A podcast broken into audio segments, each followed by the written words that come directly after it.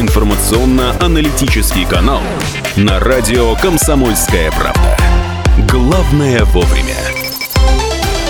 Радио «Комсомольская правда», 92,3 FM Екатеринбург, 96,6 Нижний Тагил, 89,5 город Серов. И э, мы продолжаем. Напомню, телефон прямого эфира 3850923, WhatsApp и Viber плюс 7 953 3850923. Я с удовольствием приветствую в нашей студии э, Владимира Петровича Микитюка, кандидата исторических наук Института истории и археологии Уральского отделения Российской Академии Наук. Доброе утро. Доброе утро. Про первую электростанцию нашего города. Эм, адрес Горького, 43. Мы сейчас, собственно, и поговорим. Да. Да? Э, Сейчас это памятник ведь? Правильно понимаю? Да, в общем-то, памятник. Ну, у нас у памятника сложная судьба, но в любом Мгм. случае он, во-первых, заметен этот, э, плюс у нас не так много труб сохранилось еще с дореволюционной постройки.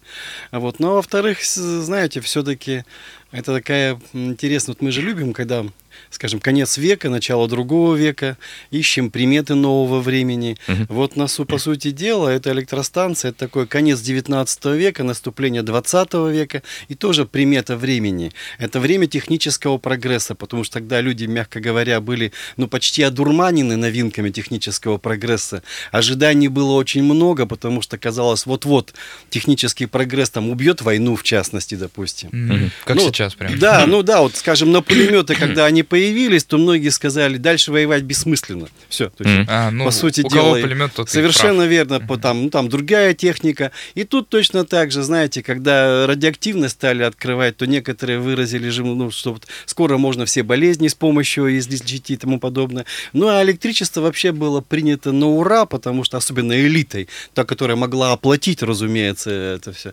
Но у Потому нас было недешево, я так по- подозреваю, да? Недешево, абсолютно недешево. Но у нас первые опыты, это 1885 год, когда здесь действительно проводились первые опыты с электричеством, екатеринбуржцы с ним познакомились, и оно им, в общем-то, понравилось, хотя они оценили, что оно капризное. Вот, но надо сказать, что тогда вот и город, э, прежде всего и дворы некоторые, они все-таки освещались керосиново-калильными фонарями такими. Ну, это то есть в основном керосин подливался, частнику это все сдавалось, и он периодически определенное количество столбов, там фонари, он их зажигал, потом в определенное время, 2 часа ночи, как правило, их тушили, ну, точно так же потом и электричество. А вот 94... Тоже в два часа ночи, кстати, Да, да. 94 год, а, два товарища, Андрей Дмитриевич Елтышев, это житель Кунгура, который здесь жил, проживал у нас теперь в Екатеринбурге, и уже местный почти уроженец Николай Яковлевич Панфилов, они, собственно говоря, и решили создать товарищество электрического освещения, договорились с городской думой. Ну, Елтышев-то был человеком не слишком такого большого образования, а у Панфилова за плечами, кроме реального училища, у него было еще, ну, то, что мы сейчас называем МВТУ имени Баумана. То есть Высшее императорское техническое училище, именовался он городоинженером-механиком. То есть он проектировал непосредственно станцию, но тут, правда, сразу же скажу, беда такая, что оба компаньона, а кроме них были и другие, потому что там было такое товарищество ИК, то есть еще и компания была. Все компаньоны, во-первых, а были не богаты, во-вторых, ну и риск был огромный, потому что непонятно, как дело пойдет. Вот. Поэтому, скажем так, все машины они скупали, в основном старые, э, Машины- разномастные. Д- Давайте начнем с чего. Ну, Маш- Ну, там, во-первых, знаете, Оборудование, и, оборудование, да, да? там электромоторы, динамо-машины и все прочее. То есть не, не так уж и мало там всевозможного оборудования было. Но вот в этом как раз эта улица, вторая береговая, номер 7 тогда до революции. Сейчас они все там целых три улицы объединены в одну улицу Горького, 47, 47, 43, 43 Б, второй там здание. Ну Вот. То есть двухэтажный дом, потом флигель там находился, который один не сохранился. Вот тогда значит, труба появилась на, на, на, на- на прямоугольном фундаменте. И в 95 году, то есть 1895 году, Екатеринбург стал получать электричество, причем как уличное, а, вот, э, и так и домашнее. Причем, ну, надо сказать, что фанатов электричества сразу появилось очень много. Во-первых, городской думе понравилось. Она не отказалась от керосиновых фонарей. Это могу вам сказать, что до 17 года у нас все время шло соревнование с электричества, керосиновые фонари, потому что и те тоже, они постоянно совершенствовались, поэтому иногда их тоже снова возобновляли. Ну и вот эти как раз, э, только единственное, что вот были, стояли не лампочки накаливания привычные для нас, а так называемые дуговые фонари. Ну, они, знаете, больше больше были похожи не столько на приборы освещения, сколько, сказал бы, на маяк.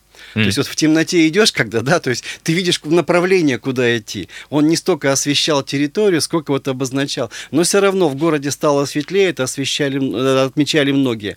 А вот в дома э, элита городская и даже говорят квартиранты, вот у которого там небольшая квартира, но 3-4 лампочки он все равно себе заказывал. Обязательно, да? Ну, Потому что вот если вы представляете, мы же отвыкли от свечей, да, мы их сейчас больше, так скажем, ну, для разнообразие зажигаем, ну, да. да, какой-то интим создать, или как, когда, еще что-то такое. Или когда свет выключили, А вы представляете, да. освещать свечами огромную территорию, вот, допустим, да, дом, да, да. поставить. Или думу. Потом угу. внимательно следить за ними, потому что, не дай бог, свеча разгорится, не дай бог, воск перельется через что-то, закапает ковер и тому подобное. То есть, конечно, электричество было воспринято, как, во-первых, ну, это красиво, это сразу избавляет от вас массы вещей. Во-вторых, безопасно, потому что свеча – это пожар, источник угу. пожара, и не, не только, скажем, вот многие владельцы мастерских, которые задумались над тем, ставить ему паровой двигатель, не ставить, они тут же сообразили, что электромотор, там две силы, три лошадиных силы, четыре, намного выгоднее, эффективнее, чем что-либо.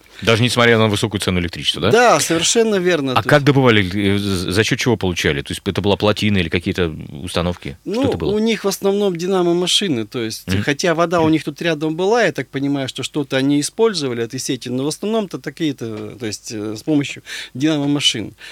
Потом, знаете, даже более того, когда вот они поработали, получается, года два, наверное, да, то есть, э, ну вот сразу почувствовалась нехватка оборотного капитала. Надо было явно менять машины очень многие, надо было менять оборудование, тем более оно постоянно совершенствовалось. Не хватало, и тогда они совершили э, ход, то есть они с Москвой договорились, там у нас такое существовало Центральное электрическое общество ЦЕО. Ну, на самом деле оно было бельгийское, то есть хоть, хоть и со штаб-квартирой в Москве, mm-hmm. и они продали электростанцию, и где-то уже с февраля 1897 года вот эта фирма ЦЕО, или Центральное электрическое общество, оно и руководило, э, присылало сюда директора, причем, вы знаете, тут вот несколько лет шла просто мощная война между директором электростанции, городскими властями, отдельными потребителями, потому что, опять же, вот только-только все это дело становится, да, оборудование оборудование достаточно допотопное. Поэтому вот слово переменный ток или постоянный ток, но для екатеринбуржцев он и так был переменным, потому что лампочки постоянно, вот эти лампы, дуговые фонари постоянно гасли. И на улице, и в домах происходили подобные вещи. Там вот одна американская гостиница, у них просто истерика начиналась, потому что периодически в номерах свет исчезал и прочее, прочее, прочее. А как бы электростанция вину свою чаще всего не признавала. Но вот по поводу, если дороговизны... Согласно управляющей компании, как сейчас принято, да-да. А вот, что касается дороговизны, я вам пример один приведу. Ну вот у одного товарища с, проводами что-то явно было не так.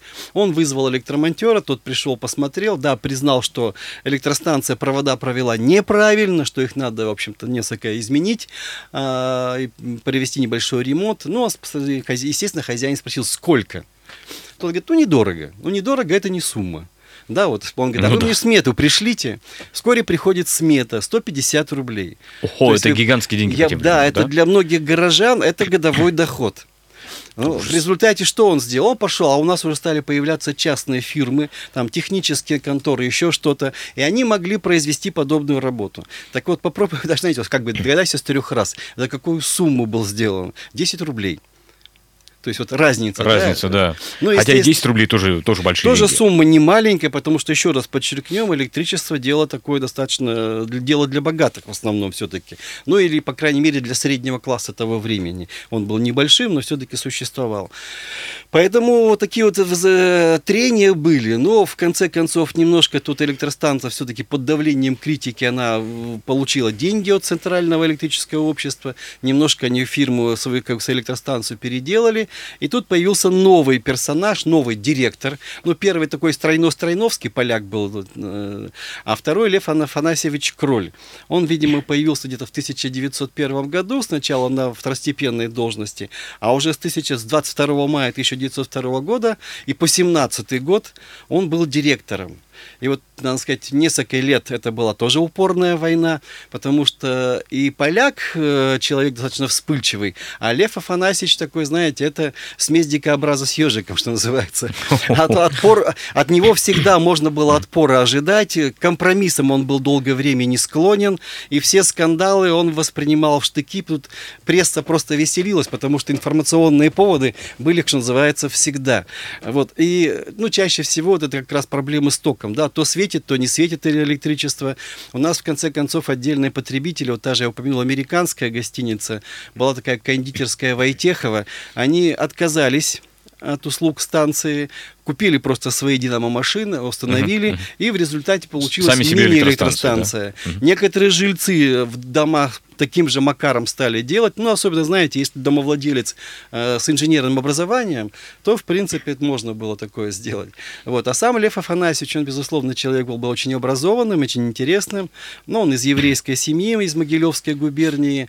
Э, там окончил гимназию в Могилеве, потом поучился, опять же, в том же самом МВТУ имени Баумана. Ну, тогда, еще раз говорю, император, высшее императорское училище. Э, инженер-механик, это ему не хватило. Он уехал в Бельгию, в Льеж, там закончил электротехнический институт, вернулся уже в Россию. Он инженер-электротехник. И вот тут сразу хочу сказать, знаете, у нас уже горные инженеры, они исчислялись сотнями на Урале, допустим. А вот инженер-электротехник это почти что штучное. Единичный, да? Да, такие? по сути mm-hmm. дела, таких было очень мало. Ну, их причем он хорошо знал свое дело, но подчеркну, вот немножко вздорный характер такой, это у него было. Ну, пример. Э, в начале вот уже 1903 года новый городской голова Анфиногенов Иван Константинович, э, доведенный до отчаяния вот этими всеми нареканиями в сторону электростанции, еще что-то, они решили, что Отключилось электричество, надо вызывать полицию, составлять протокол, а потом штрафовать электростанцию. Ну и штрафовали, как набралось... Похоже на, на, на, на современные, да, у нас? Набралась определенная да. сумма, вдруг э, как-то они перед Пасхой в 1903-м сидят, заседают в городской думе, а, там получилось как, кроль штрафные деньги не заплатил, вот. В результате Дума решила, что она сумму, за, которая полагается за освещение, она тоже платить не будет. И вот они сидят, обсуждают взаимоотношения, вдруг гаснет свет в городской Думе. Потому что Кроль раз не решил, он денег не получил, то он отключил городской Думе электричество. Вот. И э, через какое-то... Более того, когда к нему значит, пришли разбираться по поводу вот, э, штрафных денег, то газета специально в кавычки взяла Кроль, сказал, что я плевать хотел на штрафные деньги. Это, видимо, цитата, очень близкая к источнику. Но потом, знаете, как ни странно, прошло года два, вот, вот эта русско-японская война, а затем и первая русская революция, и вдруг этих, по крайней мере, в, в части прессы отношение к Кролю стало меняться. Да? То есть, вот если до этого там мало кто его не критиковал, мало кто не высказывался, в том числе порой даже и по поводу национальности, а тут стало меняться. Но это было связано с революцией. Вот а, на, на этой ноте мы немножко с вами давайте прервемся. Блок рекламы на радио «Комсомольская правда». Напомню, с нами Владимир Микитюк, э, э, кандидат исторических наук, истории, э, Институт истории и археологии Уральского отделения Российской Академии Наук. Утренний информационно-аналитический канал на радио «Комсомольская правда». Главное вовремя. 8 часов 48 минут в Екатеринбурге, радио «Комсомольская правда», 92,3 FM, эм, э, Екатеринбург, 96,6 Нижний Тагил, 89,5 город Серов. Напомню, с нами сегодня Владимир Петрович Микитюк, кандидат исторических наук, Институт истории и археологии Уральского отделения Российской Академии Наук. Про электростанцию э, мы сегодня говорим. Первая электростанция города, то самое товарищество электрического освещения Андрей Елтышев и Ко и компания. Да. да. А, вопрос такой. Слушайте, а куда применялось электричество? То есть по поводу освещения понятно, по поводу машин каких-то ну, на, на производстве понятно. А куда еще? То есть бытовая сфера, в принципе, это освещением ограничивалась? Ну, в основном-то да, то есть, э, но здесь, видите, освещение немножко разное. Во-первых, это есть у нас административные учреждения, да, они прежде всего, а, квартиры. Причем вот по поводу квартир хочу сказать, ну, всегда же вот в газетных объявлениях любой квартира так товарищ сдатель да, uh-huh. квартир, всегда старался опубликовать ну, список каких-нибудь заманух. А это что было там? Теплый ватер-клозет, наличие, допустим, центрального парового отопления. Такие дома у нас встречались. А вот с 95 -го года это одно из фишек, это электрическое Еще освещение. Ну да. То есть это всегда приманивало, потому что, да, это избавляло от свечей, это вот Мгм. это такой, такой... Ну, а еще раз говорю, так, в экономическом, ну, в промышленности это тоже было очень востребовано, как крупными предприятиями. Причем, ну, видите, вот мы говорим, да, часть электросвещей это просто тоже также освещение цехов, допустим, но они использовались и для переведения в движение других машин, потому что электромоторы востребованы были в типографиях в других мастерских. Даже вот Екатеринбургская художественная промышленная школа, и та в одной из своих мастерских поставила электромотор, который получал энергию от нашей электростанции. Но это вот для приведения машин. Была даже у нас одна гранильная мастерская, оборудованная электростанками. То есть, которая обрабатывала камень. Совершенно, да, он там приспособен. Был такой у нас Велька Лазарев, вот у него такая была мастерская, но он такой единственный, правда, был во всем Екатеринбурге. Но поэтому ра- использование разнообразно, но больше всего освещение. То есть, Мгм. да. Именно освещение. Хорошо, да, д- 20 век. Мы Ну, добрались а до начала 20 века. 1904-1905 год, ну, собственно говоря, даже больше 905 год, потому что это год революции, а, вот, и здесь у нас на Урале сразу стали возникать, ну, во-первых, из подполья вышли некоторые партии, стали более активно действовать, а во-вторых, а, стали создаваться новые партии, ну, и прежде всего, вот как раз Кроль, который сам жил на улице Студенная 3, это маршала Жукова, а, в доме мамина Сибиряка, брата мамина Сибиряка Владимира Наркисовича. Они вдвоем довольно активно создавали Екатеринбургский областной комитет партии народной свободы или конституционно-демократической партии. Причем интересно, жандармы почему-то считали, что Кроль социал-демократ. М. Вот я сам в Казани видел документ, где по донесению наших вот екатеринбургских жандармов, но здесь может быть только, наверное, одно объяснение. Может, у него в молодости были социал-демократические убеждения, а во-вторых, в нашей электростанции э, действительно среди служащих э, там были социал-демократы, а некоторые, что называется, там нередко прятались. Была там и явочная квартира, потому что, ну, вот известная улица братьев Быковых, один из них, Виктор Михайлович, действительно был служащим электростанции, а во флигеле там, порой говорят, даже как бы такая явочная квартира была. И фамилии Залкин, Смедович, это вот местные большевики, не просто социал-демократы, а будущие большевики, они там постоянно появлялись. Может быть, поэтому жандармы считали, что кроль им потворствует.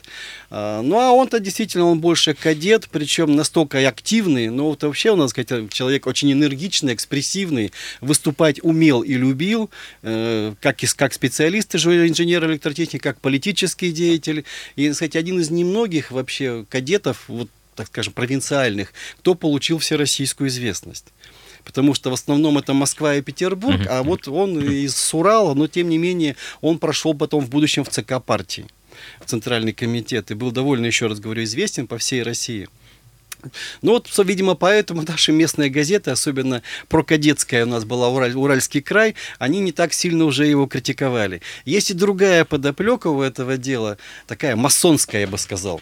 Все Да. дело в том, что по официальным данным Лев Афанасьевич в масоны вступил в 1910 году.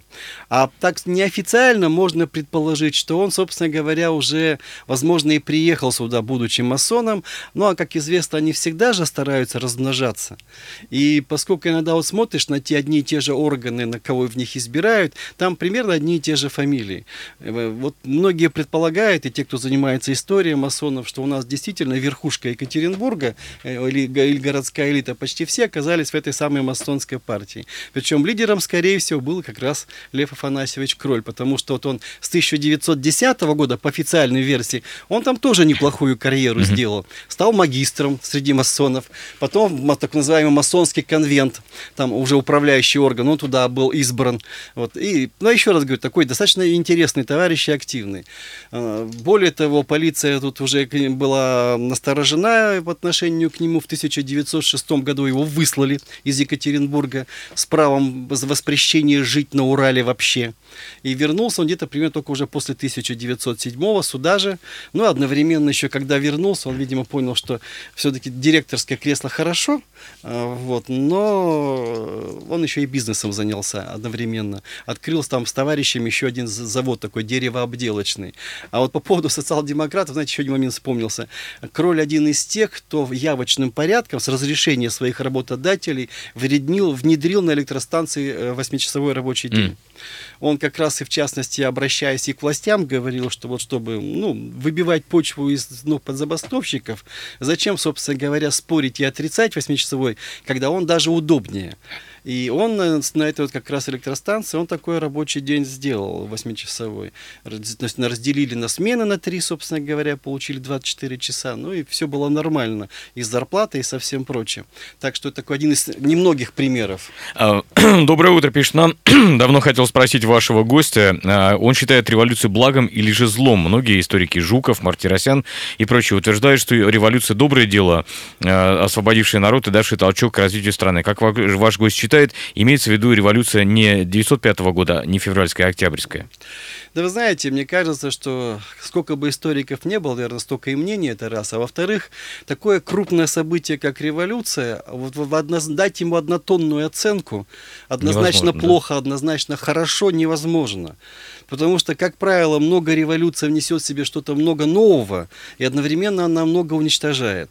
И никогда точно посчитать невозможно ущерб от этих революций.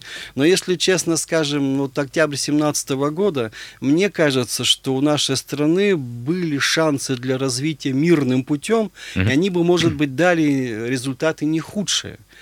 Потому что ведь даже, знаете, цели, которые провозглашали ряд большевиков, ну, допустим, большевики, и потом они их осуществили, они же были провозглашены до революции. Ну да, ничего нового не было. Вот я, знаете, да? занимаясь, допустим, там, вот вопросом народного образования, так ведь, э, допустим, всеобщее начальное образование было провозглашено уже царским правительством в конце 19 века. И этого хотели сделать, но опять вот сначала русско-японская война, а потом начали уже тут э, школы строить, но Первая мировая, и получилось, что доделали делали уже большевики. Mm. И по многим другим также mm. вопросам. Вы знаете, но ну, когда даже вот говоришь там, тот завод большевики построили, тот, но планы-то, даже сметы и схемы э, разрабатывали еще до революции. Скажем, Магнитогорск, и так далее и тому подобное. То есть это ну, понятно, ведь... понятно. Неоднозначно. Возвращаемся к э, той самой первой электростанции, да, Екатеринбургской. А что происходило дальше? Ее национализировали просто после ну, революции? Я бы еще хотел сказать, что, знаете, со временем тот же Кроль, когда он врос в наше общество, он стал с нами больше работать с городской думой, и он перевел э, вот эти дуговые фонари, он убрал в прошлое, а внедрил лампочки накаливания. Причем, видите, уже какой оказался, все-таки немножко повзрослел, он э, специально пригласил гласных думы. Они на, на, на Тарасовской набережной, ну, это та же самая улица Горького сегодня, да, перед резиденцией губернатора, они установили ряд столбов, оборудовали лампочки накаливания. Причем он им там провел демонстрацию и пояснил, вот такое расстояние между столбами должно быть, как они работают, в чем экономия средств для городской думы. Ну и у нас вот лампочки накаливания примерно с 1909 года стали внедряться. А что касается электростанции, ну, во-первых, городская дума, она все равно плохо, у нее были плохие, плохие отношения с центральным обществом. Она все время пыталась ее муниципализировать. Естественно, в годы революции это все обострилось, но тут, видите, опять же, вот даже в годы гражданской войны, вроде городская власть готова наложить руку на, на эту станцию, да, а иностранные дипломаты, которые здесь стали базироваться в годы гражданской войны, говорят, руки прочь, это иностранная собственность, в данном случае бельгийская, поэтому французский консул ее защищал, и с этим приходилось считаться. Но в конце концов она в 19 году полностью вышла из строя, потому что тут ряд машин эвакуировали, и ее уже, естественно, в, она была, стала советским предприятием, и в, в начале 20-х ее возобновили. Вот тогда она стала электростанцией «Луч», но проработала всего несколько лет, потому что она была маломощная, и она уже городские, э, тем более особенно в нужды предприятия, она обслуживать не могла. Ну, то есть требовалась модернизация? Да, совершенно глубокая, верно. Да? И тогда просто-напросто построили электростанцию в другом месте, гораздо более мощную, неплохо оборудованную, ну а эту электростанцию закрыли. Правда, она не совсем долго пустовала, потому что туда, вот как только у нас стало появляться трамвайное сначала управление, Понятно. туда вот переехала в один из цехов, и там некоторые административные органы. И, по-моему, до сегодняшнего дня там, собственно говоря, вот продолжается. Сейчас вот не берусь. Вот ну, там, там, там памятник точно сейчас находится, да. Владимир Петрович, спасибо огромное. Ну, Владимир Петрович Микитюк, напомню, с нами сегодня кандидат исторических наук, Институт, Институт истории и археологии Уральского отделения Российской Академии Наук. Вот, ну, на этой ноте мы с вами прощаемся, друзья. Э, утро в Екатеринбурге имеется в виду. Дальше Москва продолжает нашу эстафету. Все утро с вами Максим Клеменов, Андрей Леонов и Павел Филиппов. 8 часов 59 минут э, точное время в Екатеринбурге. За окном плюс 6,5. Что касается дорожного движения, пробки уже на 7 баллов из 10 возможных. Утренний информационно-аналитический канал на радио «Комсомольская правда». Главное вовремя.